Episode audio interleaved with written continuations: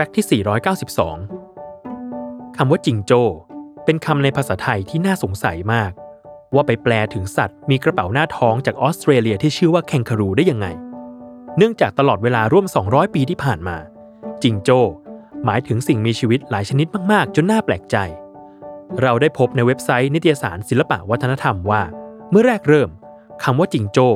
ถูกใช้ในหนังสืออีเหนาที่แต่งในสมัยรัชกาลที่หนึ่ง ที่มีบทชมนกท่อนหนึ่งเขียนว่ากะลุมพูจับกะลำพอ จิงโจ้จับจิงจ้อแล้วส่งเสียง พระยาอนุมานราชทนได้อธิบายว่ากะลุมพูเป็นนกชนิดหนึ่ง ขนาดตัวประมาณนกพิราบ ส่วนกะลำพอเป็นไม้ยืนต้น ส่วนคำว่าจิงจ้อนั้นเป็นไม้เถาในสกุลผักบุ้งฉะนั้นถ้าเทียบสมการกันแล้วคำว่าจิงโจ้น่าจะหมายถึงนกชนิดหนึ่ง เช่นกันกับกะลุมพู ต่อมาจึงพบว่า จิงโจ้เป็นนกชนิดหนึ่งที่ส่งเสียงร้องว่าจีโจจีโจเมื่อร้องจะโยกหัวและตัวไปมา แลดูโยงโยยงยก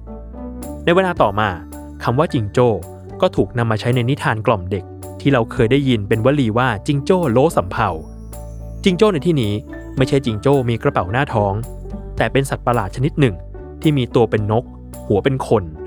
ซึ่งมีการวาดภาพจิงโจ้โลสำเภาเป็นลายรถน้ำ อยู่ที่บานหน้าต่างภายในอุโบสถ วัดพระเชตุพนวิมลมังคลาราม ตั้งแต่สมัยพระบาทสมเด็จพระนั่งเกล้าเจ้าอยู่หัวรัชกาลที่ 3 สุดท้ายคือ การใช้จิงโจ้เป็นชื่อเรียกกองทหารหญิง ในพระบาทสมเด็จพระจอมเกล้าเจ้าอยู่หัวรัชกาลที่ 4 สังกัดกรมโขน แต่งกายด้วยเสื้อผ้าสีแดง กางเกงขายาวสีแดง กระโปรงลายสกอตชายเสื้อยาวถึงเข่า